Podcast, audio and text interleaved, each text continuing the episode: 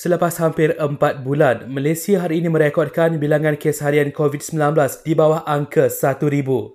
Ini selepas hanya 941 kes baru dicatatkan hari ini. Kali terakhir negara mencatatkan kes harian tiga angka adalah pada 9 Disember lalu dengan 959 kes. Enam negeri termasuk Labuan mencatatkan kes satu digit, manakala Perlis merekodkan sifar jangkitan baru. Fasa kedua program imunisasi COVID-19 kebangsaan untuk warga emas golongan berisiko tinggi dan OKU akan bermula 19 April depan. Notis janji temu akan mula diberikan melalui aplikasi My Sejahtera, panggilan telefon dan SMS bermula 5 April ini.